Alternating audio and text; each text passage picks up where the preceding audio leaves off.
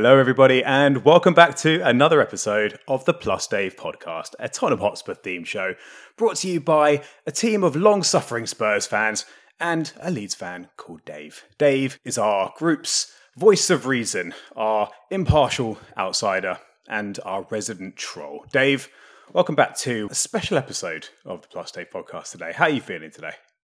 I'm feeling well, uh, thank you, Dags. Feeling thrilled that Marcelo Bielsa has outlived Nuno. So that's the first hurdle you- of the season ever successfully negotiated. That's item one on the agenda, of course, and one of many things we have to talk about today. So, I know we've made you watch a lot of Spurs since we started doing this, for which I, of course, apologise. But for all the entertainment factor that we've lacked on the pitch, you have to say that the circus that surrounds our club and everything going on behind the scenes has been a little bit entertaining, would you say? Uh, Yeah, it's never a dull moment. I think No. um, I, I'm not overly happy with you guys for making me watch a 3 0 Manchester United victory, but you know, we we the, pretty much the, ensured means, the means has a job. potentially is worth it, uh, the the ends is potentially worth the means, so to speak. You could argue we came out the losers or the winners of uh, El Sacico in that one, but we'll, we'll go on to discuss that. One of many things we're going to discuss today. I should clarify, actually, we're, we're recording this on Monday evening now, so this is the day where everything's kicked off. This morning, at the time of recording, we got the word that Spurs had parted ways with Nuno and his team, and all day has just been constant Conte rumours circulating. We're at a point now where it's looking like all but a done deal, but we could well look very, very silly by the time this actually goes up because we generally record about a day before we upload. Unfortunately, the editing process isn't quite as quick as I'd like it to be, but we will try our best to get this up before Conte ends up at Newcastle. We end up with Mason as our manager. So uh, we'll see how things go. I'd like to welcome back a couple of other recurring guest stars again. First of all, Elio, back for another week. Always the first name on the team sheet. How are you doing today? Um, mixed emotions. There's, Yeah. there, I, I- I'm not, and when I say mixed, I mean not necessarily bittersweet, as that phrase usually tends to mean, Hmm. but mixed as in there's just a whole cocktail of things going on, and I'm not quite sure how to react to what at the moment. First of all, I will say.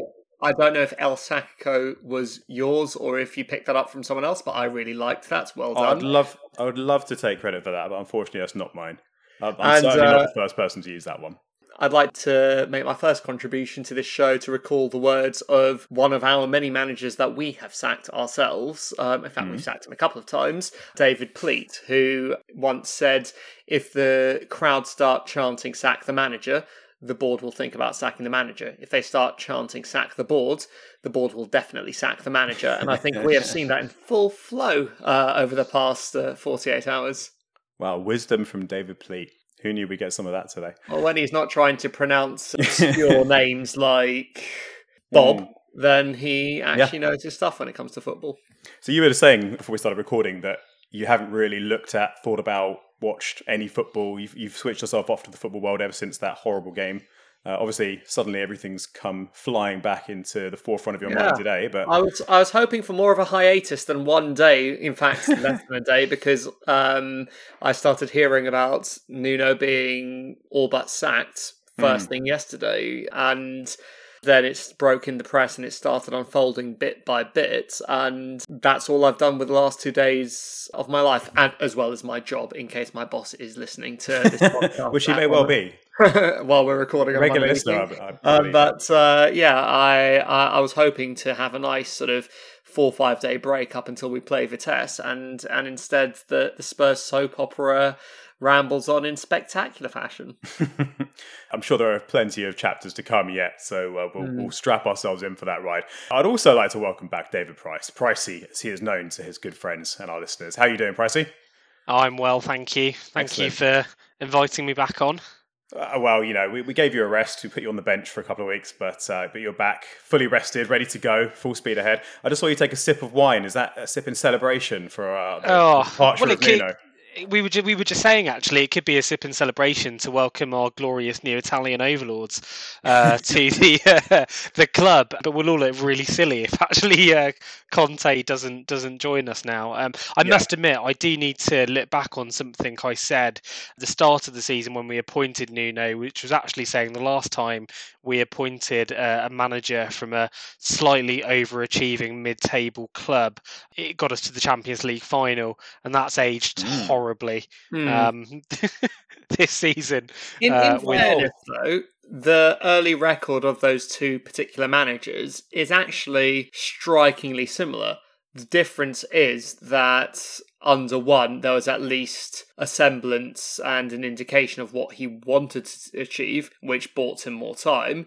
And with the other Nuno, that absolutely hasn't been. So, so in fairness to you, I, I don't think that uh, Nuno's actually done you a particular kipper. I just think it's the way the world is now. And obviously, as Spurs fans, we're used to better things now than we were 10 games into Pochettino's reign. So we're probably a little less tolerant of failure. Mm. So, Elio, as our connection to the in the nose at Tottenham Hotspur, you, you've always, always first. Of which I am not one. Well, not well, one. I, mean, I, I choose to consider you as one almost second hand. You know, you, you're always the first to let me know when things are happening behind the scenes, and you're you're normally right. What a compliment. My favourite second hand in the know. Second Yeah. hand in the know, yeah, that well known phrase. Elio, as things stand, it is about eight o'clock on Monday evening. Obviously, Nuno was sacked this morning, long time ago. There's been a lot of talk about Conte. What is the status quo at the time of recording? Well, about half an hour ago, the person who has online delivered information bit by bit about all sorts of things over the years. I knew about Bale because of him about Mm. two weeks before it got anywhere near the press. Um, he's the one that let everyone know about Nuno. It's just a matter of time. Yesterday morning, you'll remember me screenshotting that to all you guys, and uh, and then he he led with the Conte stuff as well. Uh, he has said it is done half an hour ago, and Okay. with most of these in the nose, I'd be very skeptical and say, well, he's just trying to be the first to say it's done, so that uh, everyone thinks he got it right. But he does tend to be very pragmatic with what he posts, and that gives me more confidence when he does. So he didn't say that Conte was a done deal three days before we appointed Nuno last time round. No. So yeah, as things stand, it's looking very much like by the time this goes live, we will have a new manager, and that manager will be Antonio Conte. Uh, we'll look very, very silly if that's not the case, but we'll, we'll proceed on the basis that that is the most likely outcome from today's activities. Uh, Dave, how, how do you feel about that appointment? I mean, we're, we're playing you soon. You must be pretty upset that we're not going to have uh, Nuno in charge, and we're going to have, hopefully, or hopefully for us, a brand new manager, very successful manager by all accounts. What are your thoughts on that appointment if it is actually going ahead? Yeah, it's not looking good for us. We're going to be slap bang in the middle of your honeymoon period, aren't we? yeah, Um, exactly. Which is probably not a thing, but it'll, it'll definitely be a thing if you play Leeds. So no, I, I, I mean, I think it's the appointment that that I think you guys all wanted in the summer. I think it's the appointment that made the most sense. It's probably the appointment the board wanted in the summer as well. Um, Mm. So I think it's um, well, it's a world class manager. You you immediately have probably the third, maybe fourth best manager in the league by hiring him Yeah. In the league or in the world? well, we were getting carried away before it's even started, aren't we? in the league. This is what we do. I mean, the way I see him is he's kind of what Mourinho used to be in a way. I mean, he's very much kind of the flavour of the month manager that all the teams are talking about. Obviously, Man United were linked to him, Newcastle been linked to everybody, but of course, another name that's been talked about. Do you think this is something of a coup for us? Do you think this could be a really big step, Pricey?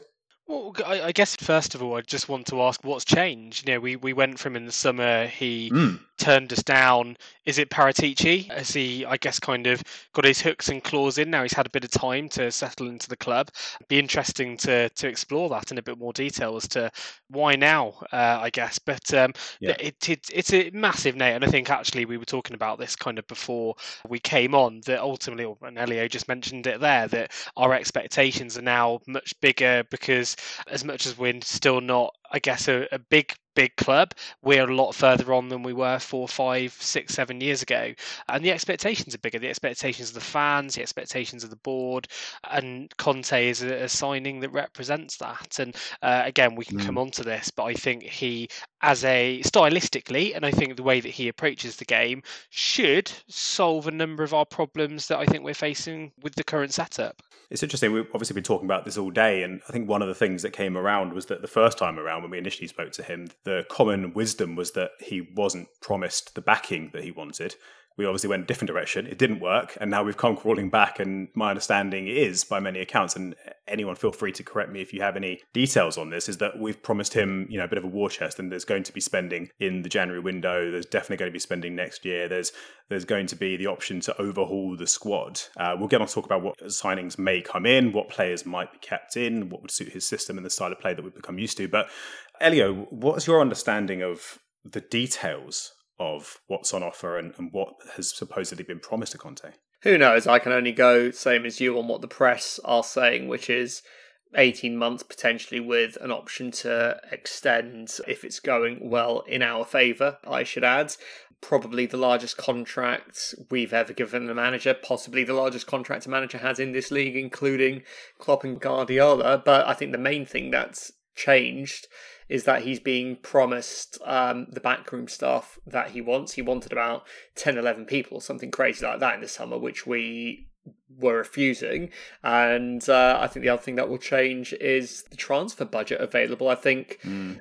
See, Conte has an unfair reputation, in my opinion, as a checkbook manager. He brought in Marcos Alonso under the radar and turned him into the best left wing back in the league. He turned Victor Moses from being a poor sort mm. of right winger to being a great right wing back for a year or two. He's done the same with Ashley Young at Inter. So this is a guy that can coach players and improve players, but he also does demand money and investment continually in the squad because he knows what all real football men know that a squad that's not constantly evolved will begin to devolve and stagnate. So I think there's going to be movement in January. I can't see this happening if there wasn't going to be movement in January. Um, so yeah, that, that that's what I think has probably changed since summer. I think in mm. the summer we hadn't had the stadium open yet, so we weren't particularly aware of what money we did have. Whereas now, several games into the season, we've obviously seen revenues pick up again, and probably in a very good way. I mean, you've both been to the ground this season. You know how expensive everything is, and yet the queues are always absolutely absolutely rammed.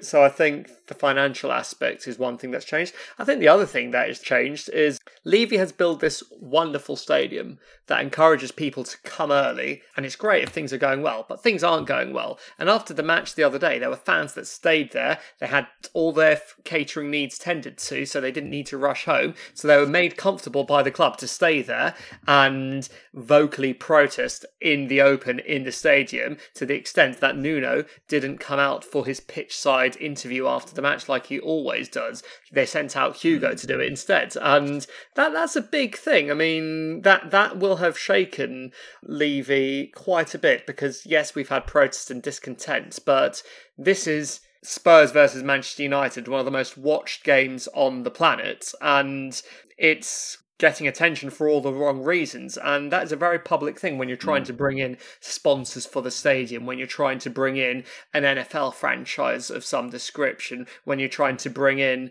all sorts of different commercial deals, when you're trying to sell the club for three and a half billion, apparently. That is a very big thing. So I think either Levy or maybe Lewis from the Bahamas or Florida or wherever it is he's based will have seen, I think it's Bahamas, he's Bahama Joe for a reason, I guess, will have seen his investment threatened and thought, yeah, right, time to speculate to accumulate. Last time we did that was two points from eight games, in danger of relegation. Goes and buys Redknapp and all his coaches out of Portsmouth. Goes and spends a big net spend in January to bring back Robbie Keane, Jermaine Defoe, and Palacios that the team were in dire need of. So, unfortunately, it does seem to take things like that to push a bit of proactivity from our owners, but I think that's what happens. Yeah, and credit to them for actually doing it, even if it did take a little longer than some of us might might have liked. One thing I want to call back to, and Dave, this is something you mentioned a couple of episodes ago when we were one of the many times we were talking about Nuno and his credentials to manage us, and uh, I think you said that the players didn't really seem to respect him that much, and or at least you implied that, that there could be a, an element of the players thinking this guy's a stopgap, he's not really a big time manager. Maybe we should just kind of give this a go and play half-ass until the real guy comes along. And this guy very much seems like the, the real guy. And I love hearing some of the quotes about Conte, and this is one from uh, it's actually from Pirlo's autobiography. So obviously Pirlo played under him at Juventus. You might have heard this and it's classic Pirlo in the way that it's, it's written. He's just talking about his management style and his motivational skills. And he says, um, he needed only one speech with many simple words to conquer both me and Juventus. He had fire running through his veins and he moved like a viper. This squad, dear boys, is coming off two consecutive seventh place finishes. It's crazy. It's shocking. I am not here for this. So it's time to stop being so crap. When Conte speaks, his words assault you. They crash through the doors of your mind. Beautiful. You got Poetry love, from you Andrew got love Pirlo. Pirlo's autobiography. I mean. I, I now want to read the rest of Pirlo's oh, you haven't read it? I mean, it's incredible. oh, Incredible. really? No, I absolutely do want to read it. I mean, he's Sounds the even coolest guy better in than football. I think. Yeah, I think no, the, I the- have read Zlatan's, and that's that's that's quite something. But this sounds like another level. But my, my point is to, to bring it around. I mean, this is somebody that is universally respected, right? These footballers are going to want to impress this guy. I mean, more so than Mourinho. We said the same thing about Mourinho, but this is somebody who they're not going to be jogging around. They're not going to be not giving it their all in training. This is somebody who's known for energy, high pressing, running, and there are certain players who, on the basis of what we've seen this season, that's just not going to cut it. Who do you think? I mean, there's some obvious ones, but who do you think is going to be most affected out of our current crop from the arrival of Antonio Conte? I think there's a few things to unpack from that. I think the first one is the Nuno point, and and I did raise it, but in a slightly different way. And I think the the key there was that it wasn't of Nuno's doing; it was of the board's doing of making mm-hmm. him the job offer after seven attempts to get seven other managers. Yeah. And I think that's and I think that's a real shame. And you got to feel for him, at the, at the, you know, right now because yeah, he's probably getting a great payoff. But at the same time, he obviously wanted to do a good job. But he, Yeah. he was hired with one hand and one leg cut off already. So now he's in, he's in a position which is just basically never going to work unless you were top of the league right now. And were you really ever going to be that? Probably not. Just to jump in, I, I think that was one of his big challenges from my point of view. Is he was too nice. Every single Mhm. game, he was his pace match press conference was always like, "Oh, you know, we we tried, and you know, we want to win, and you know, Yeah. oh yay, let's do well." And I, do you know what? It just just irritated me when we're clearly not Yeah. performing, and he didn't have the ability to stand up and say, "Actually," and, and look, we could talk about it and open this up in terms of him making the wrong decisions, particularly in in the last three four matches. But it's just his inability to unpick and target players that fundamentally weren't Mhm. performing and actually call them out and say, "Do you know what? You're not good enough." And I think that's going to be key. I think that's going to be key with Conte because he is Yeah. the opposite of that, isn't he? Yeah, he's exactly, literally yeah. not going to take any shit. But at the same time, he's the opposite of that in the sense that he is going to be a manager that you, you know, you can look at his track record. It's not easy to see what he's going to do. He's going to be with you probably for two years. You're probably going to get more success than you've had for the past two managers in terms of in terms of Nuno, obviously, but also Jose. Probably going to get more attacking football. Probably going to get more spirit and more motivation. But ultimately, he's going to probably leave in a couple of years, and then you're probably going to be, oh, what do we do now? Which Mm. you know might be a graduation that you needed to make because ultimately that's what Chelsea do, and it fucking works. Absolutely. And the thing is, a lot is made of nice, too nice, too mean, too aggressive, whatever. Mourinho got a lot of flack for how he calls players out, obviously, as well, and that didn't work. Nuno's being called too nice. Pochettino was lovely. He was a big old teddy bear. Martin Jol Mm. had, all right, when we were at a different stage in our evolution, had great success with us, and he was the loveliest bloke imaginable. And by the same token, Nuno's failed. Ossie Ardiles, who's a nicer guy than him in football, and what a disaster of a manager he was. Glenn Hoddle, an absolute prat, and by all accounts, when it comes to man management and helping players' egos, peed off absolutely everyone, and he failed as our manager. So I don't think it's uh, as Yeah. simple as that. I think it's about being able to adapt to the players you have and key into them. And yes, Conte takes no excuses, which helps if you're backed in replacing the players that don't respond to you with players who will. But I don't think that's all it's about. Conte, don't forget, was also a captain as a player of Yeah. a multiple title winning side, the most dominant side European football has ever seen in terms of their domestic league, pretty much. I Juventus, I can't remember a, a year in the second half of the 90s when they didn't win Serie A in that great team with sort of Del Piero and Zidane. And I mean, even Christian Vieri couldn't get into that team. What a good team it was. Um, so I just think that the guy knows how to lead and how to win. And a big part of that isn't just sort of his ability to mollycoddle or be aggressive with players, it's his ability to really get under the skin. He brings with him fitness coaches, sports psychologists, he brings the whole bloody circus with him. And I think that that's really important. The other thing with Conte, which is completely different to both Nuno and Mourinho, which you'll agree with from watching any side, Mourinho, his success was based in a time when, especially in this league, when football was a little bit simpler and if you had a fairly sort of binary game plan and had better players than the other team, you'd do them over. Nuno kind of does what Mourinho did as well, but in a time when that doesn't work. And we basically came up against the Tony Pulis side on Saturday and lost. Uh, United set up just to stop and defend, left three men high up the pitch with a bit of talent, all right, a hell of a lot of talent, and and they they did the damage. But that wasn't the issue in that game. It wasn't their attackers being better than our defenders. The issue in that game was the fact that we had so much of the ball and so much territorial advantage, but we couldn't unpick what should have been a fairly simple lock of seven defensive players, but not that great defensive players. So, what Conte brings is an actual plan to really get through opposition sides. And it's not necessarily scintillating, free flowing football. We can't expect tiki taka here. This isn't going to be Klopp's Gegenpress either. This is going to be fairly unspurs DNA, whatever that means. And I hate the phrase Spurs mm. DNA, but this is going to be very on Spurs in its approach,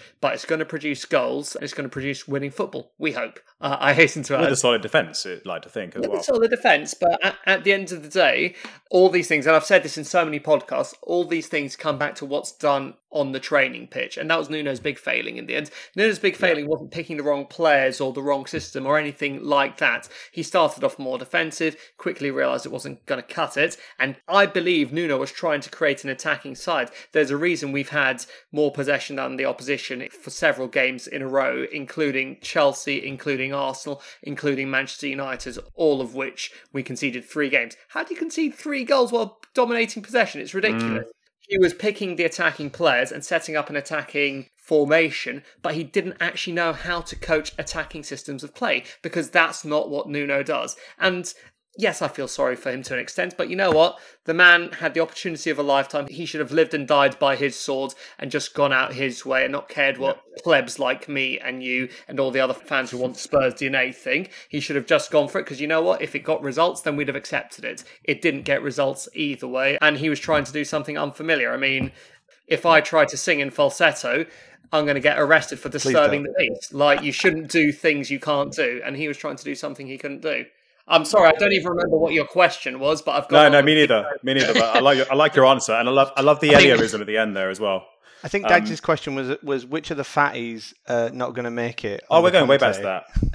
well, I'll come, I'll come back to that in a second. But but Elio, you, you mentioned the coaching and, and everything going on behind the scenes, and not just who you pick on the team. I, have got another quote actually. This is a quote from Conte himself on his own coaching philosophy. I don't know mm. if you've heard this one, but this one's interesting. The word coach has to encompass everything. You can't only be good at tactics, just as you can't only be good at motivation, just as you can't only be good from a psychological point of view, just as you can't only be good in how to manage the club and the media. You have got to be good at everything. You've got to try and excel at everything. To do this, you have got to study. And since I became a coach, for me, it has been continuous study. So, to me, what that says is that this isn't somebody who's going to tear everything out and ship off all the players and buy a whole new team to fit his style. He wants to change players. We touched on it earlier about how he's changed players' positions. He turned, you know, Victor Moses into a wing back, and and obviously he's he's got different sides out of certain players for various teams now.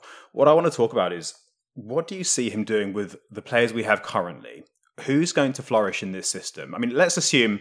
I think we're all we're all assuming he's going to set up in some kind of three five two or hmm. three four three or something along those lines because he has done successfully. Live and die by his swords.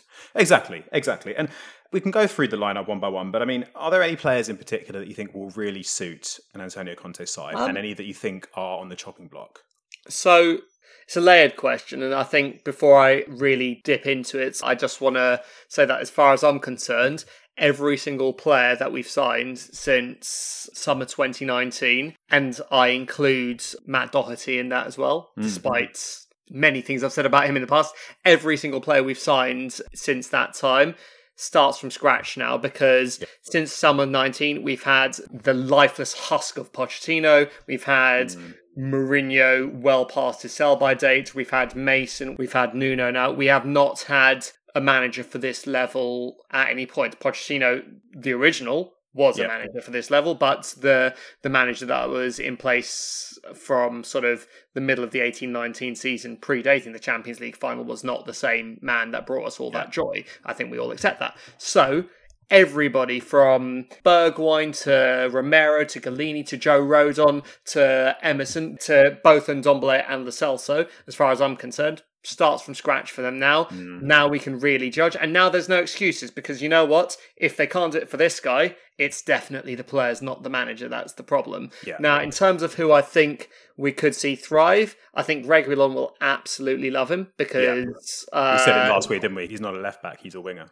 Yeah, back. exactly. Yeah. I think Steve Bergwijn, I think a lot of us are potentially anticipating some kind of Victor Moses, Ashley Young style hmm. transition. He's got the right physical makeup, the right kind of work rate for it, similar kind of skill set as well. It might just be because he's just a small, stocky winger who's not doing very well on the wing. So we're hoping he can be a great right wing back. Yeah. But there, there seems to be evidence to just that that could happen.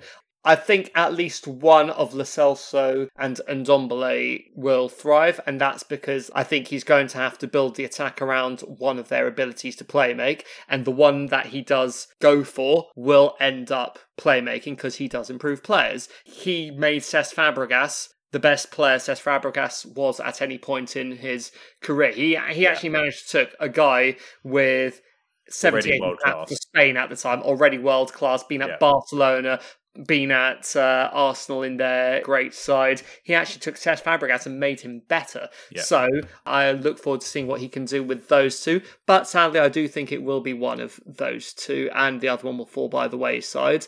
The Celso is probably the one with more appetite for Conte esque training, but Mm. um, no jokes about Ndombele's appetite here, please. uh, but uh, Ndombele is Too easy. obviously the one with a little bit more talent, so we shall see. I think Oliver Skipp is a player who should be excited by this because Conte loves a mobile, nimble, aggressive DM. He absolutely always has. And Barella, oh, that kind of. Barella was more box to box, but yes, that very Mm. kind of eclectic player that has everything to his game. He he basically had Conte playing in a number 10 role at first at Chelsea to lead the press. I mean, Mm. that's how Conte works. So I think Skipp's a player who should be quite excited. And I think all our centre backs should be, every single one of them Oh, from there's an extra spot for them now, isn't there? There is that too. I think they should all be. Yeah. One player I fear for who might be surprising to say is Højbjerg Really?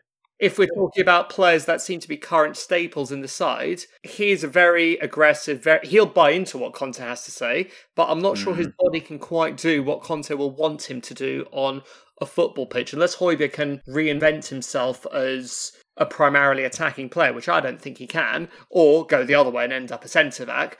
I don't think Højbjerg brings what Conte will really want in a deep lying midfielder that's there to protect the defence. And I hope I'm wrong because I really like Højbjerg, but I think there's a very good chance that he'll be a casualty in this regime. Do you not think there's a place for him as a kind of deep line pivot with a bit more of a playmaking responsibility? Just someone who can. I mean, I don't want to make too lofty a comparison, but the Pirlo of the team. I mean, you know, Pirlo to Højbjerg. I've, I've made some strange comparisons, but do you think he's got the passing range to do that? To be the guy who can connect the defense to the attack, or do you think it wouldn't really work under that system? Remember the mashed chips and hash browns or whatever the joke was about Skipp, Højbjerg, and Yeah. um, Too much of the same. Yeah. Højbjerg's decent at everything, good at a couple of things, not Mm. amazing at anything except for his heart. And if that's enough to win over Conte long term, I don't know. Short term, definitely, but Yeah. long term, I just think that he hasn't quite got the mobility and pace that Conte's defensive midfielders tend to have. I think the fact is, for the rest of the year at least, or you know, certainly for the foreseeable future, the team's going to be the team. You know, the squad's the It squad. is. It's not going to change overnight. It's certainly not going to be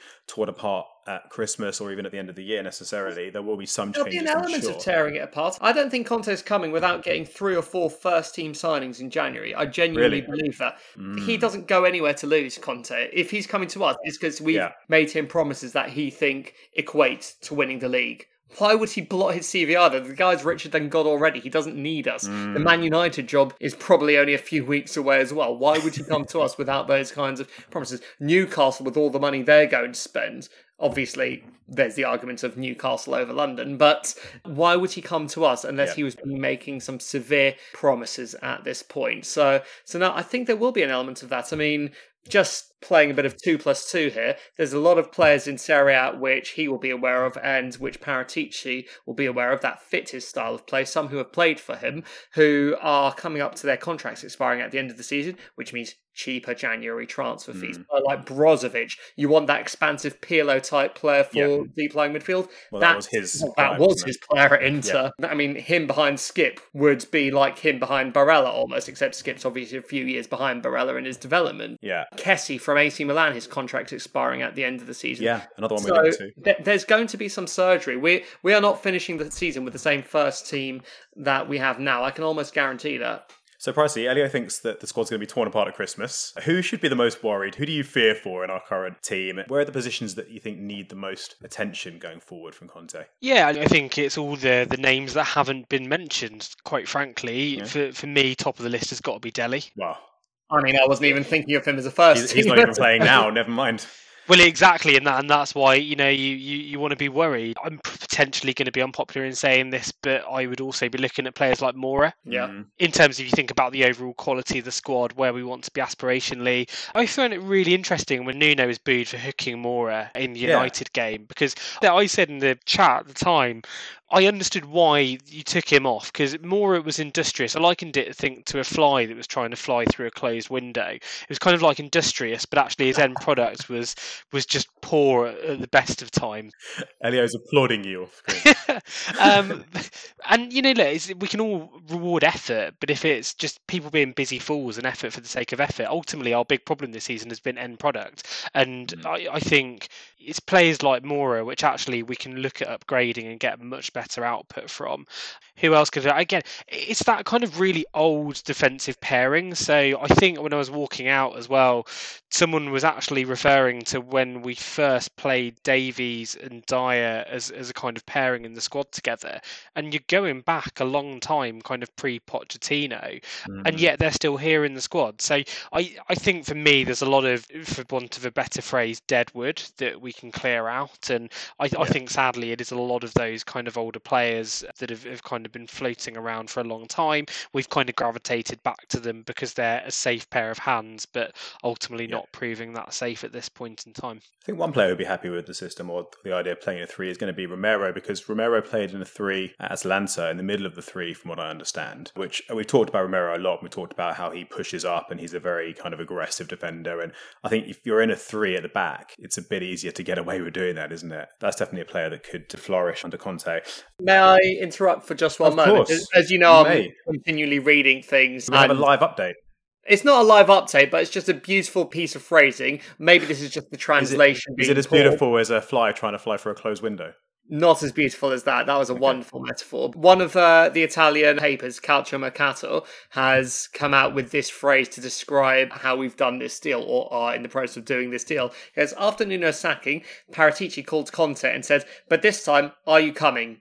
And in the face of all this, it was impossible for Conte to say no. I just hmm. love the way Italian sports journalism contrasts against the very dour language used by Yep. British journalists that still seem to think it's 1970 and we're all listening to, to Barry Davies. It's because they don't have Gary Neville, Elio. yeah.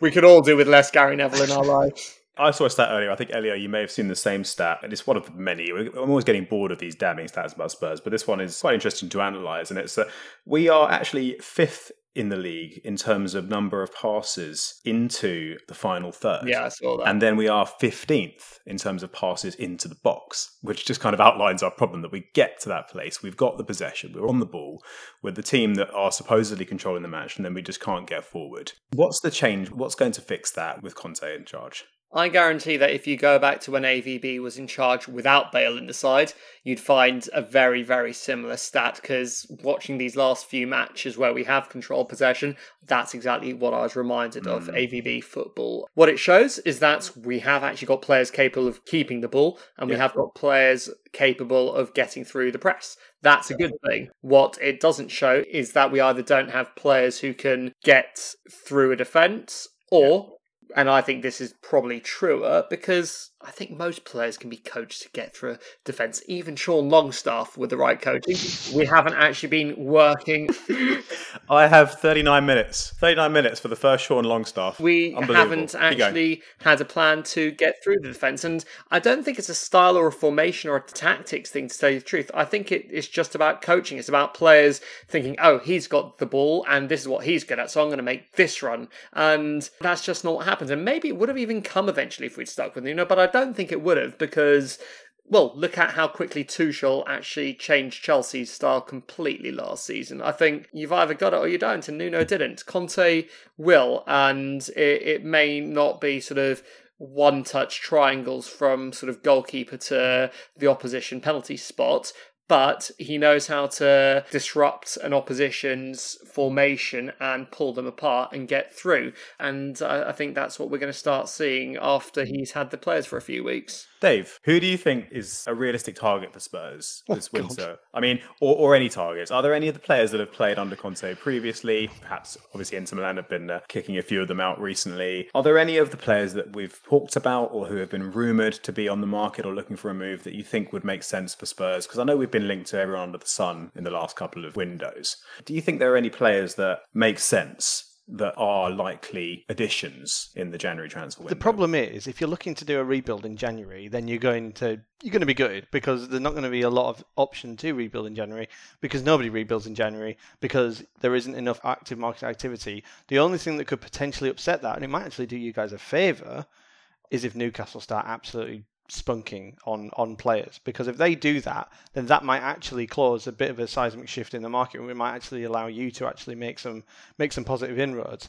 But I think if it was a normal January transfer window, I think you know, I mean, Elio, you're saying four first team players. I mean, we're talking about an upgrade on, on Lucas Moura. I've said it before, I'm not saying a £100 million player is required to get better than Lucas, but you're talking about a 40 million pound player, 50 million pound player to get anywhere anywhere better than uh, what you've got currently. And that's the problem. You you you immediately probably add 20 25% to any price if it's in January because everybody's terrified that they're not going to be able to find replacements. You say that Lucas Moura and very few Spurs fans have a bad thing to say about him generally just because of well Ajax, but also his overall personality and love of the club. But Lucas Moura has played 111 league matches for us, albeit not all from the start, but he's played 111 league matches for us, and he has 17 goals.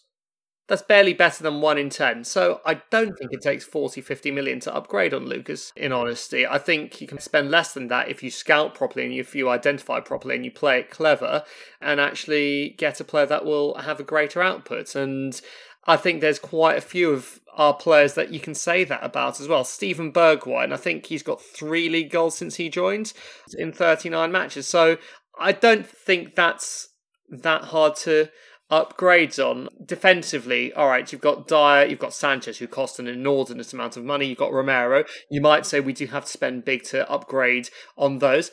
I don't think you need to get Milan Skriniar for 70 million to improve our defence. I think I think there are deals to be had out there that make our defence a better unit. Yeah. But I think defence and midfield are more easily achievable through coaching in terms of upgrading yeah. them. I think if money will be spent, it should be spent on the front players. But we do need someone who is not called Harry Kane or Heung-min Son who can score goals. That used to be Dele Alli once upon a time and Eriksen once upon a time. Yeah. That that was Bale for a period last season when whoever was in charge wanted to play him.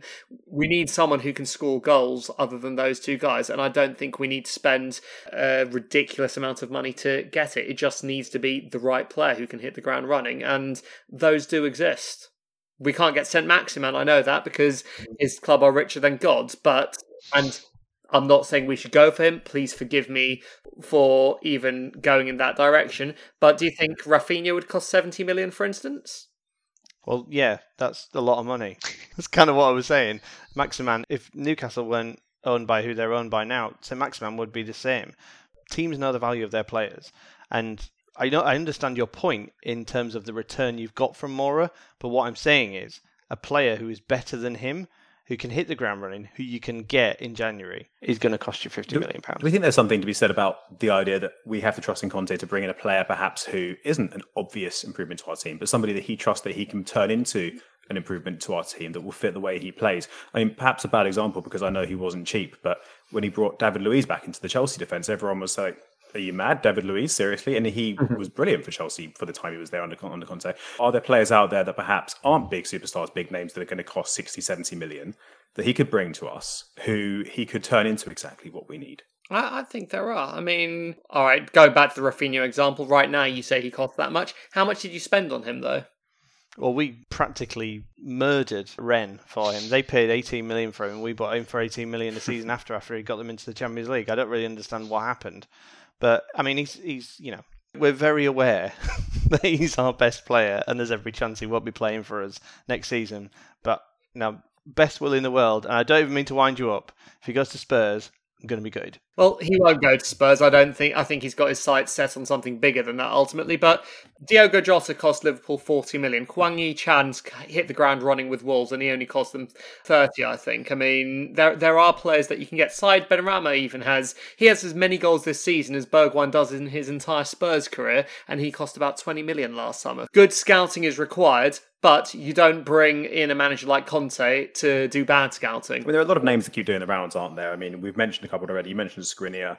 Vlahovic is somebody who's been coming up since before Conte. I imagine he's going to Juventus, sadly. Could well be. I mean, obviously Brozovic you mentioned before as well. Kessie is another one we've been linked to.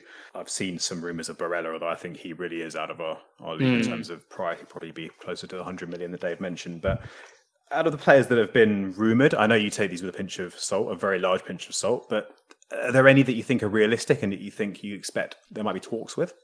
I think Brozovic is probably the one because of his contract situation. And he is a huge upgrade to our midfield. And it doesn't matter who comes out of midfield to put him in, he's an upgrade on all of them. So so he's probably the one that I think is most realistic. One, because he's someone that the club as a whole have known about and wanted and had a few stabs at over a longer period of time anyway. But two, because Conte loves him and his contract's up next summer.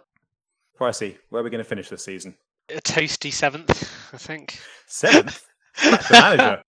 Um, no, do you know? Look, I think the good, good things about the decision being made now is actually the league is a lot tighter than it should be. We're only five points off West Ham in fourth. We're okay, ten points off Chelsea at the top.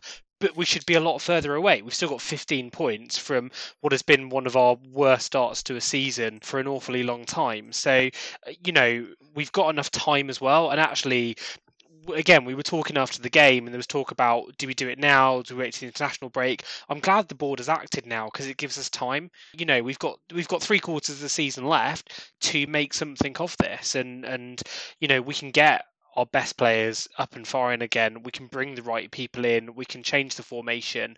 Um, and, and hopefully make it work. So, look, op- optimistically, I think it's going to be a push to. For, I think like look, Liverpool, Chelsea, City are away as the top three this season. I think United have probably got the fixture run coming up to push on into the top four as well. I think West Ham are giving them a good run, but it'd be interesting to see how they cope with the fixtures because they haven't really got the depth in squad. Uh, yeah, look, so really you're looking at fifth, sixth, seventh, and actually between your Leicesters, your Arsenals, God forbid, you know, and us, it's it's gonna it's gonna be tight. But look, let's let's see where we can get to. We've got time to turn it around. And it's not two points from eight games this time, is it? So, you know, we're, no. it could have been worse. I mean, we've mm. obviously got a higher bar, higher standard that we strive for, but not a disaster. I mean, I don't think many are going to argue that it was right to get rid of Nuno. But at the same time, he's not left us in an absolute disaster. This is salvageable. There's a lot of football to be played. There aren't a clear pack of four running away with it that are going to be miles off anything we can achieve. So, Elio, you still hopeful for your uh, third prediction? Not hopeful for that. In terms of where we finish, January will be a big sort of impact on that, but we're going to get hopefully some new manager bounce out of this. The players will hopefully have their tails up and also want to impress this new manager that kills players who don't run for him. Uh, his words, not mine. So I think I think it could be better than Pricey suggested. I'm not I'm not quite sure where between sort of fourth and sixth, but I think top six will happen. I think fourth is more than possible. We've actually got a very kind fixture list coming up as well in terms of the big sides, and I am saying that with uh, speech marks held in the air. Yeah. In in terms of the yeah. the sides that we that the the other big six, uh, as horrible a phrase as that is, Liverpool are the only ones that the, we have. The Super League six. The Super League six, yeah. Liverpool are the only ones until the midpoint in the season now, so we we have potential to pick up a fair few points in the next nine games as well, and that could get us back on track in time for that transfer window. We'll see. Let's get the manager signed on the dotted line first. Like I said, apparently it is done, but let's hope that this doesn't all go too Spursy in the next few hours. If you're listening to this and, and Conte has just signed for Man United or, or Newcastle and we're actually unveiling Gattuso or um, God knows who else, then feel free to laugh at us. But we're just going on how things look at the moment. And obviously, there's a heavy caveat with everything we're saying that it's all pointing in the direction of Conte being our next manager. And if he is, uh, of course, and if he has been announced by this point, he will probably be in charge by the time we have the game against Vitesse Thursday. Let's talk about our next few games because you mentioned fixtures coming up and we, we've got a few big games. Not least of all, Leeds at home on the 21st of November. Big, big day in the Plus day of calendar. So we'll obviously have a special episode there. But we've got Vitesse next. Let's talk quickly about the Europa Conference League. Do you think at this point it's time to go full on and actually put in a, a full strength team and, and, try and get out of this group? Because I mean, if nothing else, it'd be embarrassing, wouldn't it, if we don't get through the group in this? I don't really care. Really? It's we're probably losing money by being in the competition. It's it's a terrible thing to say, but we don't need the fixtures. We, we just don't. We're, we're advancing the League Cup. We're going to have the FA Cup starting up as well, second half of the season. We don't need to have midweek in Europe every single week ahead of unless I'd be obviously be speaking different if it was the Champions League or even if it was the Europa League, but this is sort of the modern day incarnation of the Intertoto, basically. I mean, mm. it's not like it was before when you had a separate Cup Winners' Cup and a UEFA Cup. That was wonderful, and I hate that they ever got rid of that. This is the wooden spoon competition. We got in it for finishing seventh. I mean, and and, uh, and also just to jump in, I think there's nothing wrong with playing our B team in a competition like this, where ultimately that's their opportunity to say, look, I should be fighting for first team football. In a way, it, it's worked because it's actually just proved that the teams and the squads we've been putting out aren't good enough to compete at that level and actually that change needs to happen. So i i kind of agree with elio on that. I mean it's, it's frustrating because it's a competition you look at and you're thinking we we should be there you know if not in the final winning this but at the same time, yeah, I, I, agree agree with Elio. Obviously, if we get to the latter stages of it, I'm sure we'll we'll start to take it a bit more seriously. If we're in the final, we'll be pretty happy if, if we do win it. But I, understand where you're coming from. Well, let's go back to the league then. So uh, our next opponents are not for the first time in recent history a team that have recently conceded five goals. They're they're also currently two 0 down to Wolves after 35 minutes. So uh, yeah, give it give it a couple of days, you could get Rafa. my point is, we arguably underestimated United, or, or perhaps they you know they got the kick up the arse they needed to suddenly pull out a very different performance, or at least we allowed them to, whatever way you look at it.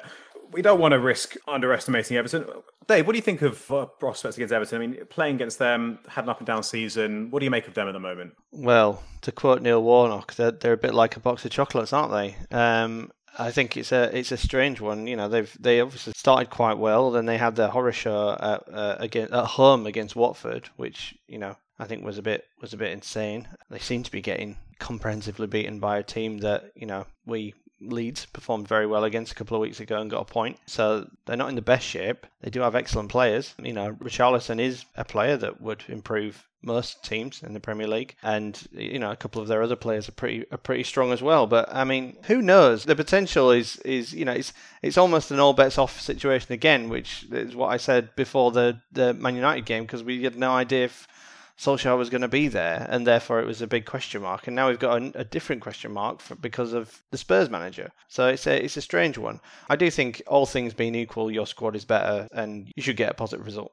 Everton's best player this season is a guy who couldn't get into our side ahead of Lamela, who's a guy who could never get into our side as first choice either. And I think that tells you what you need to know about their squad. But without going all Sean Longstaff on them, I never really fear a trip to Everton just because they're a side that we seem to have always done pretty well against. If you look at the Premier League era, I think home and away we beat them more than any other side that we've played. All right, there's the fact that they're one of the few ever present presence in the Premier League and the ones that are the worst in the Premier League era in terms of where they finished positioning and point scoring.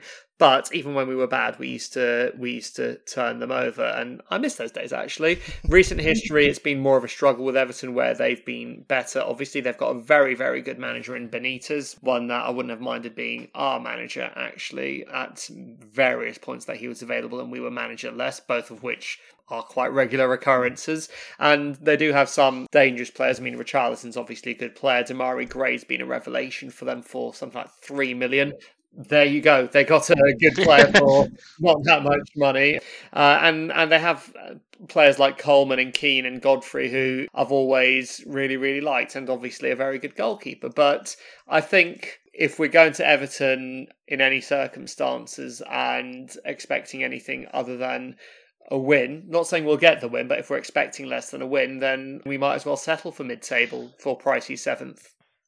Especially at the moment, you know they they're hammered by injuries. I mean, it's really interesting. There was a stat just popped up that um, I think their win percentage with Yerry Mina is about sixty percent. Without, it's about twenty five percent. And I'm not to say that Yerry Mina is like the pivotal focal point. But you know, it does show they're, they're without Dominic Calvert-Lewin. There's there's a number of other kind of key players missing. I, I, don't think we want to go into that game, as Elio said, expecting anything less than a than a win, because they're shipping goals, they're shipping. Ch- I know we're not creating chances, but again, like looking at our, our ability, our squad, our players, we should be looking at that as a, absolutely a game for the taking. E- even if it's three all, four all, I don't care. Let's just go and get some goals whilst they're shipping chances. I've never ever understood how Yerry Mina did not make it at Barcelona given some of the centre backs they have played over the years. Dave, you, you had your mouth hanging open a minute ago. What have you seen? I'm, I'm sorry, you, your timing was perfect because you were just talking about the fragility of their defence, and I've just seen Raul Jimenez's goal that he, that, oh. he, that he scored for Wolves. Yeah. Oh my goodness! It's it, I mean, God, Godfrey has a nightmare. It's as if they've never played football with each other, basically. and it's an incredible through ball from Ben Godfrey straight to Raul Jimenez, who dinks the keeper.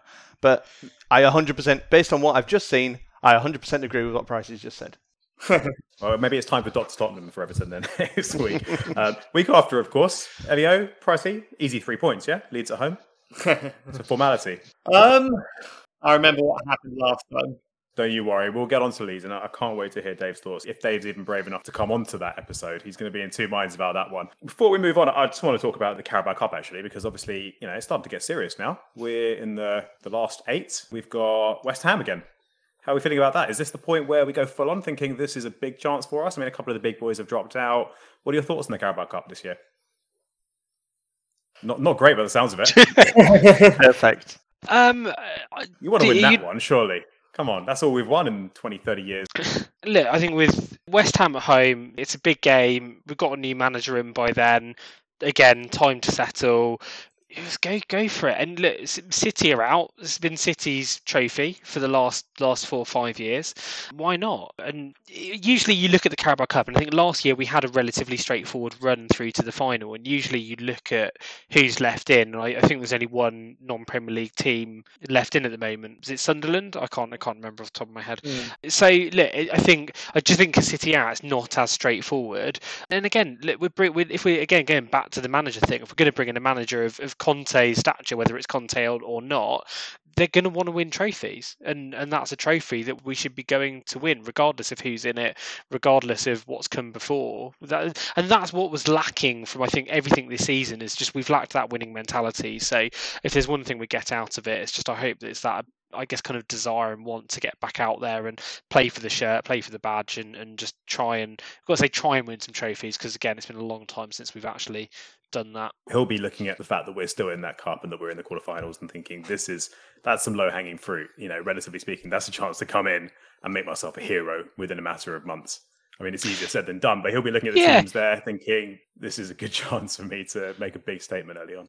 And and you've also got to look at the fixture schedule and the way it kind of falls over the festive period or certainly over the winter months whereby it's guaranteed a lot of the clubs will be playing non full strength teams until they get to the semi final and the final. They will use rotation, they will use their squad. So again, that that is a, a big opportunity for the depth of the squad we have at Spurs. So, so certain players to go and prove themselves and for us to capitalise on that opportunity. And we could run into Arsenal between now and the final as well. They're still in there. That could be a huge one. Could be one of those games that we talk about over the ages. Well, a lot to discuss and a lot to come come up in the next few weeks. Competing on multiple fronts. We're trying to get into the top four. We're trying to win a couple of competitions, even if not everyone is that excited about them. But a lot to talk about in the next coming few weeks as well. So looking forward to that.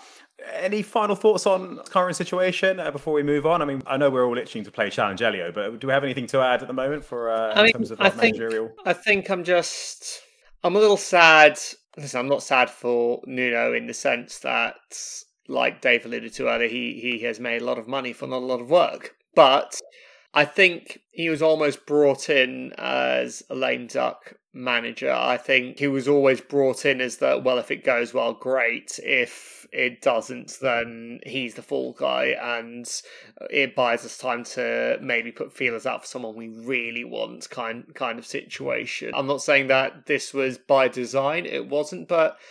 I'm sad we got here because I don't think any Spurs fan really had Nuno high up on their list or wanted Nuno as manager. But when he was appointed, I do think the majority, myself included, thought, all right, let's see the positives, let's give him a chance, let's see what he can do. And for it to go so kind of stale so quickly and so so wrong, um, it's not nice. I, I said in the group chat the other day, I left the match early the other day. I left out uh, the moment Rashford's goal hit the back of the net. That's the second time I've done that this season, but maybe the third time I've done that in my Spurs supporting life. I don't leave games early. Uh, I, I believe in staying till the very end through thick and thin, but you know, the round trip I do to get Spurs, I, I didn't feel like they deserved me to stay till the 93rd minute or whatever it was. And, and I'm sad that again, as a fan base, we've emotionally invested and we've accepted and we've adapted to the Kool Aid that the club have given us. And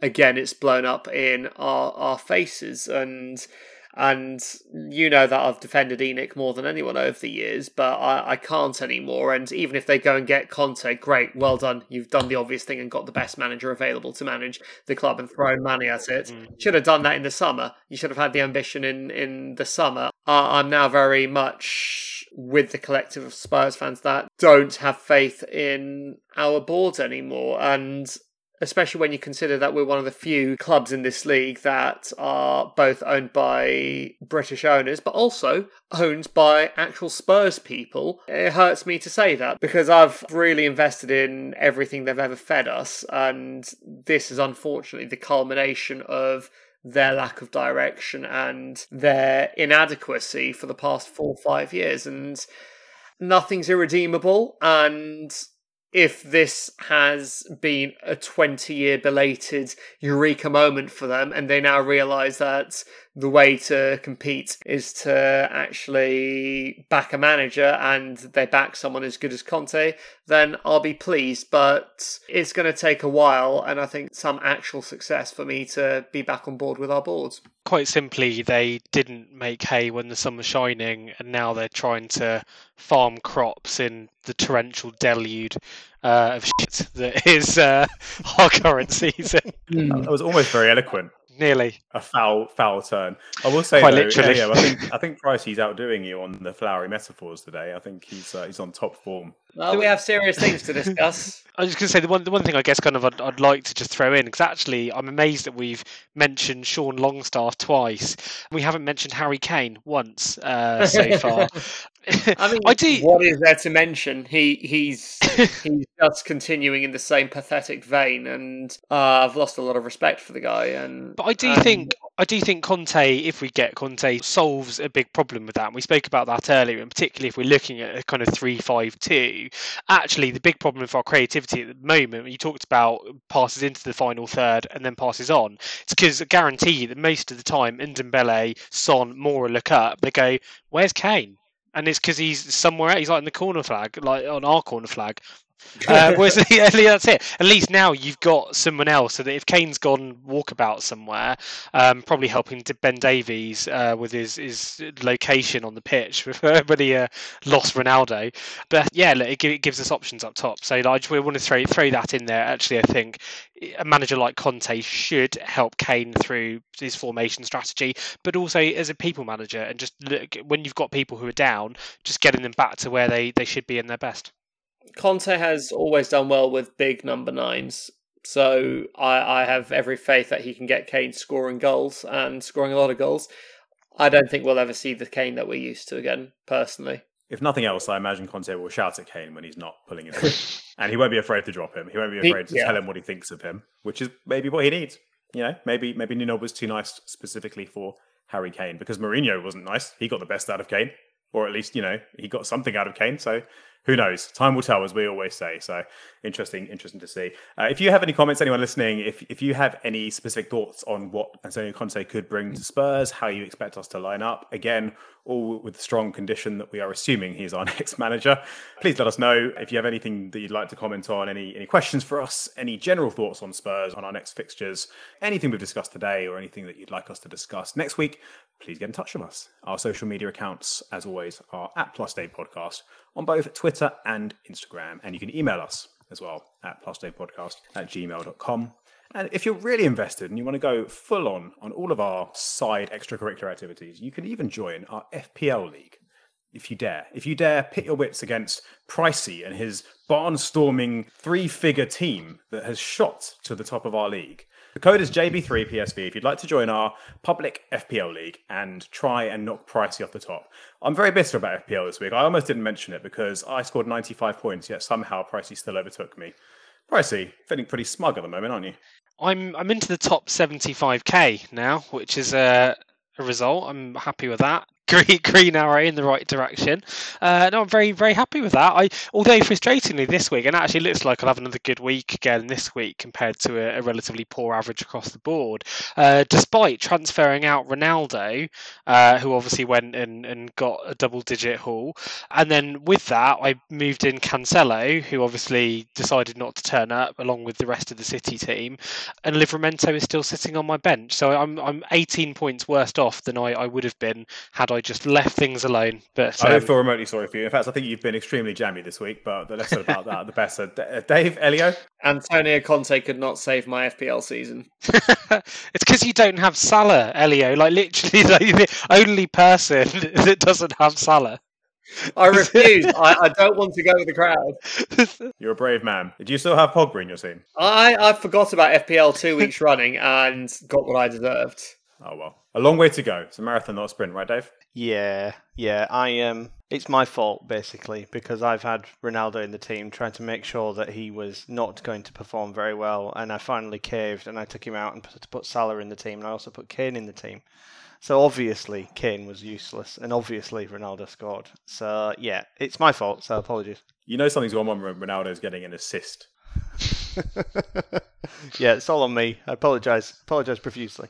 I'm not sure you're forgiven, but we'll, we'll see see how things are looking next week. Moving on then. So uh, as I mentioned earlier, it is now time for everyone's favourite part of the show, and that is of course Challenge Elio. If you're new, Challenge Elio is a part of the show where we put some trivia questions to Elio and put him up against the rest of the team. We normally focus on Spurs questions, sometimes they're more general football questions, but if Elio doesn't know the answer, comes back out to the floor, we take it in turns and see if Elio can beat the rest of the team, and we tally up the points and see how he's done. He's done very well. We're not going to talk about how much he's leading by because it's just quite depressing. It's a bit like him looking at the rest of us in FPL.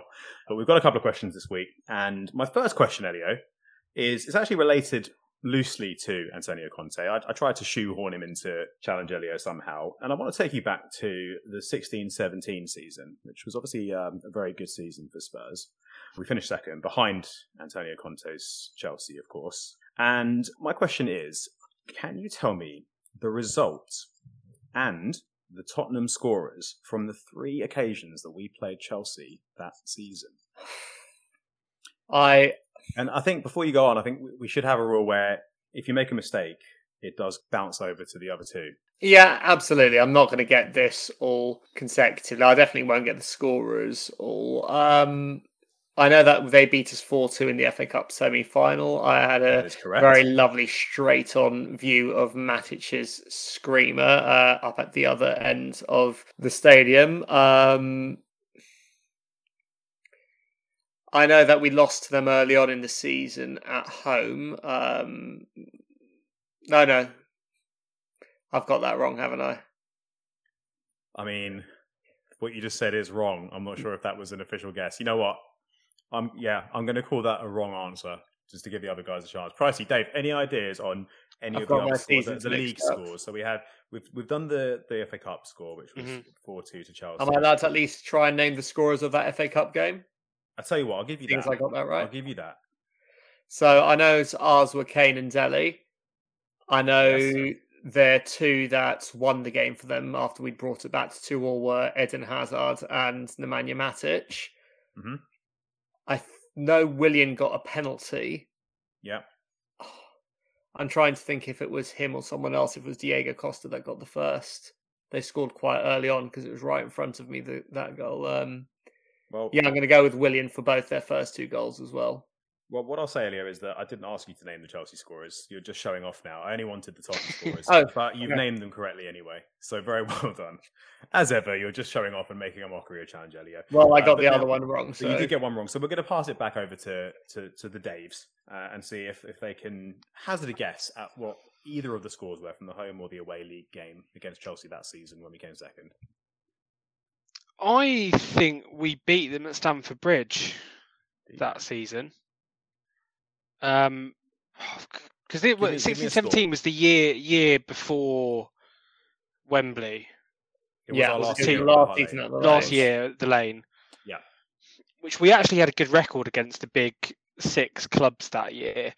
Um, We had a good record against everyone. Bri- Bri- Bridge Bridge was Eriksen, wasn't it? It was. And I'm going to go three. Was it three 0 or three one? I need to It was- commit to it one, was don't I? It was, Was it neither. nil? Okay. Matt Oh, fine. what was the score in that game? Eriksen Oh, scored for bollocks. Spurs. Um, we lost that game. We lost two one away to them. I remember that, and I also Oh. remember the home game as well. I was getting my 16-17 and my 17-18s mixed up. It was 17-18 where we lost at home at Wembley to them. 16-17 we beat them two 0 in one of Dele's best matches for us, and I believe he scored two goals from Christian Eriksen crosses, almost identical headers, right? goals. Yeah. Yeah, he did. That is absolutely correct Nice. and very well done. And in fact, I think that season we actually were unbeaten at home all season. If I'm Yeah, mistaken. we lost two games all competition, season, and they were both away. And I think it was Liverpool and Everton. Something like that. Very good season anyway. It's uh, a far cry from the situation Oh, we find ourselves in now, obviously. but uh, but no, nevertheless, uh, we move on. So for the next question in Challenge Elio, there's a little bit of a change up. I've got a little bit of a surprise for you, a special treat. Because I'm going to hand the reins over to our very own Dave, who's got a question for you, Elio, this week. Ah, this He's won't going to fun. take things over for the next question. Dave, what is your question for Challenge Elio? So I've been doing some research. No, I- Oh, I have you been doing some research. Um, well, you basically, I've, brief Not just I've, Elio. research. I've, uh, I've got myself, I've got myself a book. Dave, tell tell our listeners the name of your book. It's so you call yourself a Le- so you call Leeds fan. So you call yourself a Spurs fan. Uh, it's a Racing Post book, um, which is literally just off a half of the press, and uh, and it's got tons and tons of uh, uh, of insanely difficult trivia questions. And I am going to share this with Dags so that he's got some he's got some ammunition Excellent. going forward. Um, but actually, I didn't. I, I do have a question, but it's not from the book because I wanted to do something that was more um, relevant to what we've been talking about, which is obviously Okay. managers and uh, and well, specifically successful managers. So Dave, that, that's That- probably for the best because I imagine Elio is downloading the ebook as we speak. it's been out a week. It's been out a week. He's probably already read it.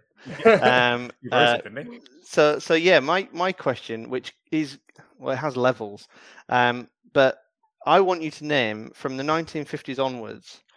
Uh, now this is obviously Elio versus Pricey and Dags now, um, Yep. but name the top five managers by win percentage in order from one to five, and a bonus point if you get the right percentage, and a double bonus point if you get the right decimal point percentage. Do we go back and forth then? Does Elio get the first go and then we, we have to name I one? think that's fair. Yeah. So Elio goes first? That Yeah. doesn't sound fun. Top five managers by, five by win win percentage. percentage. by win percentage, which obviously, as we all know, defines a great manager. Are we including Yeah. caretakers in this or not? Caretakers are included. Really? So it's even if they've played a few games? Yes. Okay. I think I've Well, got managed a few games. If we get, is it just back and forth or is it until you get one wrong? You're in charge Um, now, Dave. I think Elliot should take a stab, and as soon as he as soon as he slips up, which we all hope he will, you guys get get to uh, get to dive in. That does leave us with the distinct possibility that he'll get them all right and then we won't even get a go. Well, that's that's done the it world we live in. Thanks. We're all in Elio's world. Top five, Elliot. So, I actually think because I think he won all but two of his games last season. So if we're including caretakers, I'm going with Ryan Mason as number one. Correct. He, correct as number one, or correct he's in Yep. the list. Wow. Do you want to hazard a, a guess at percentage? Is it? Will I lose the question to the guys if No, I no, get no. it uh, wrong? You, you, no, you, you got the you got the point for the person in the right order. All right, so This is a bonus. sixty percent. It's- It's close. It's close, but but no, the correct answer is fifty-seven point one four percent, Fifty-seven point one four percent. which is your most successful manager by win percentage. Bring him back. and we're, we're only going from 1950 onwards. So from, From, our the fifties first, onwards, yeah, there's a, there's a couple of massive anomalies in there. Hmm. so from our wor- first league title in that case. Yeah. There are definitely some managers that I couldn't even name, let alone put them in in that list. So this is going to be tricky. Number two, aided undoubtedly by his very small sample size. Are we going just league or are we going all competitions? Um, I believe it's all competitions. Don't get your facts wrong, Dave. Elio hates that. Number two, I'm going to go with AVB. Correct. That was going to be my guess. Yeah. And based on the fact that I know the person next under him had close to 55, but not quite, I'm going to go with him having 55, 56%.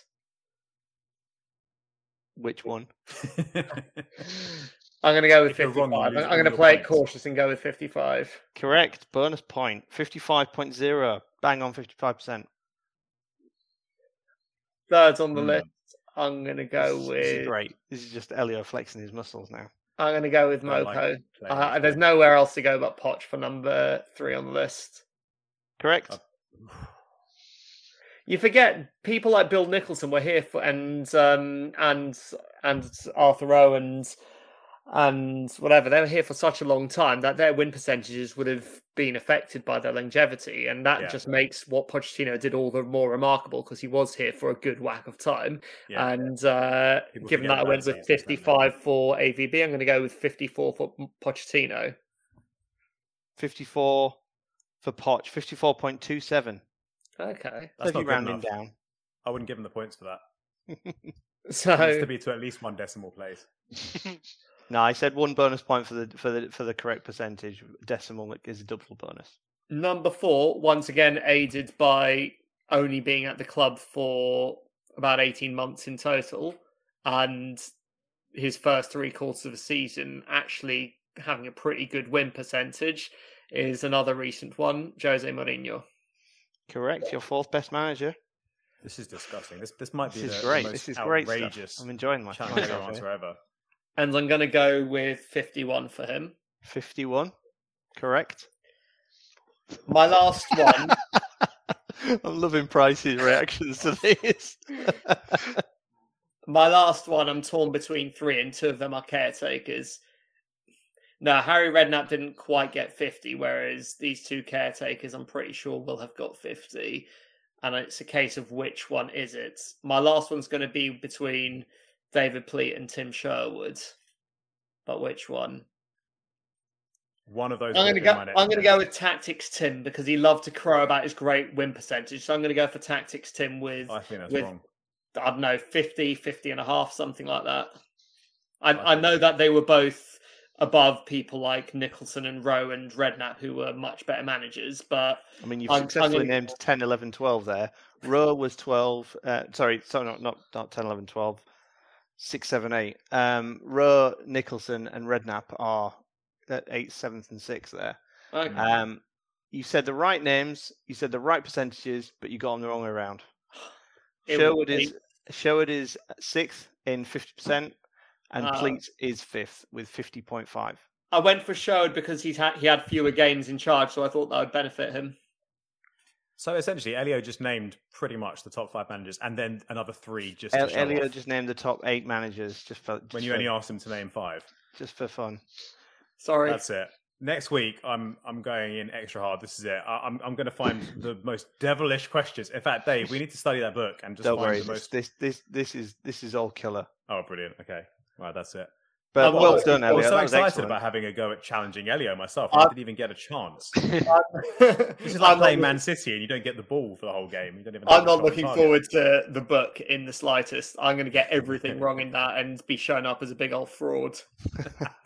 Well, I think I think this this and, and the reason that I put this on there is that you know it's There's interesting, isn't it? Looking at some of the managers that you've had and looking at some of the what what is classified as success and what isn't classified. I bet as Nuno's success. quite high. I bet Nuno's top 15, top 20 managers. Nuno's Nuno's over, overall he's 14th, but I think post Yeah. post 50s, I think he's around about 10th, 11th. I mean, I mean, uh, win percentage in the league alone, he's won half our matches. yeah, three games into the season, he was probably top.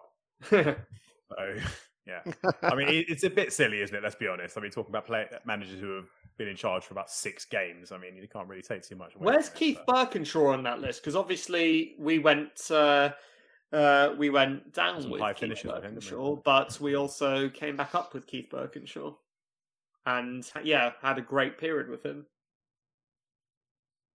He's not on my list.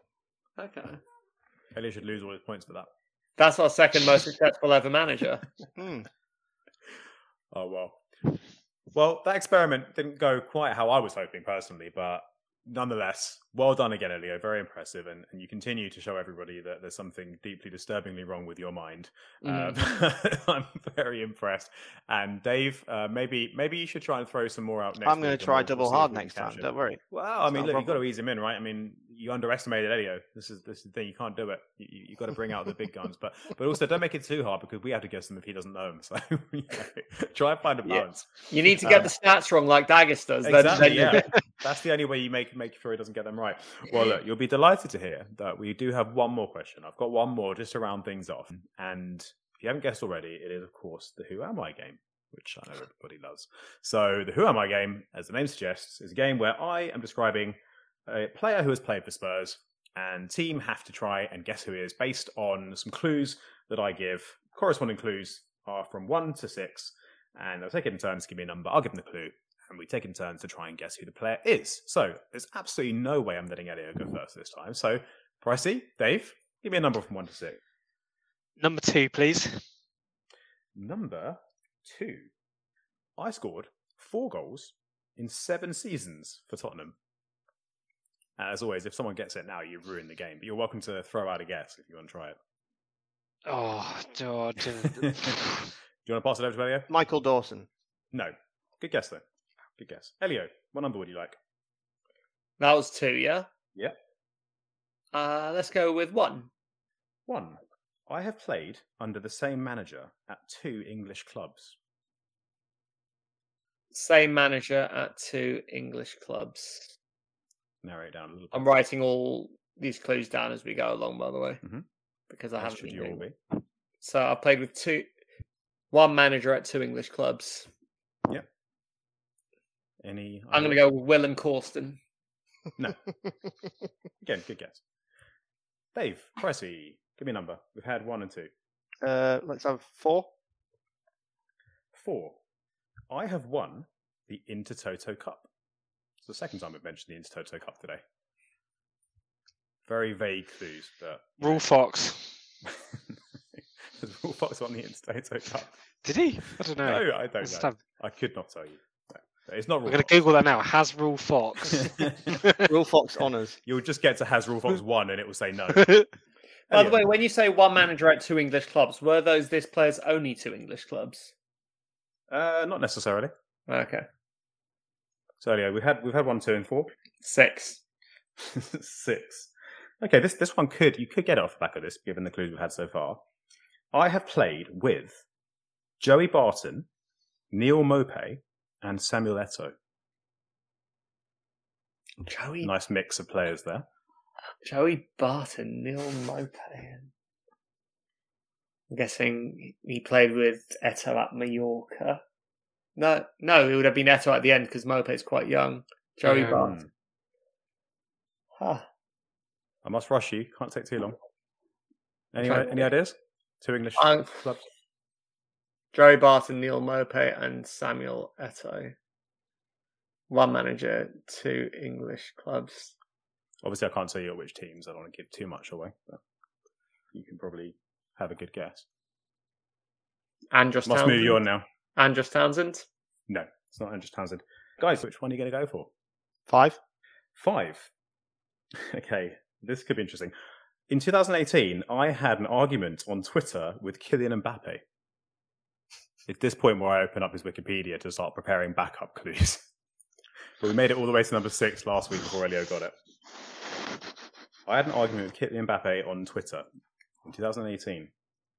Four goals in seven seasons. Hmm. What's that telling you? Oh, what about? I believe that's in all competitions, by the way, but I'm, I'm not sure. Not that it makes much difference.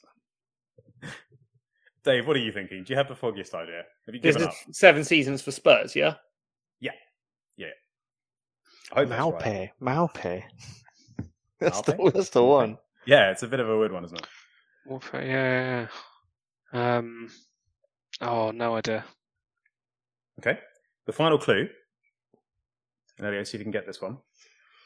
I played at a World Cup where I was sent home for headbutting my teammate. What was the clue before?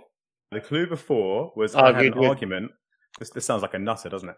I had an argument with Kylian Mbappe on Twitter in 2018. Or a spat, a public disagreement. First name we find this player. The, the only player I can think of that we've had that is that crazy, but I'm sure it won't have been him, is Aurier. But he wasn't with us seven seasons, so That- that's not terrible. Benoit I mean, Assou-Ekotto. It is Benoit Assou-Ekotto. Oh. Congratulations. He's done it again. Benoit Assou-Ekotto, who, yeah, who's probably nearly as crazy as Serge Aurier in his own way.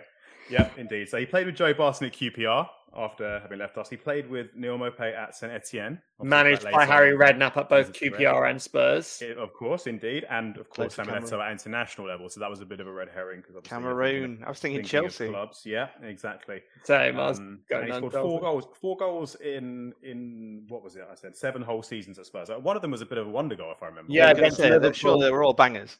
yeah, yeah. That's the thing, isn't it? 2009, 2010, he absolutely smacked it in against Liverpool to beat them. Um, I think that was maybe his first goal for the club as well. And that was our, you kind of knew that was going to be a good season straight off the back of that. I mean, I, I genuinely think we could do an entire feature just talking about Benoit Assou-Ekotto because he's an absolute maniac and a brilliant character, and I would say a particularly underrated footballer. Elio, I know you, this is an opinion you agree with.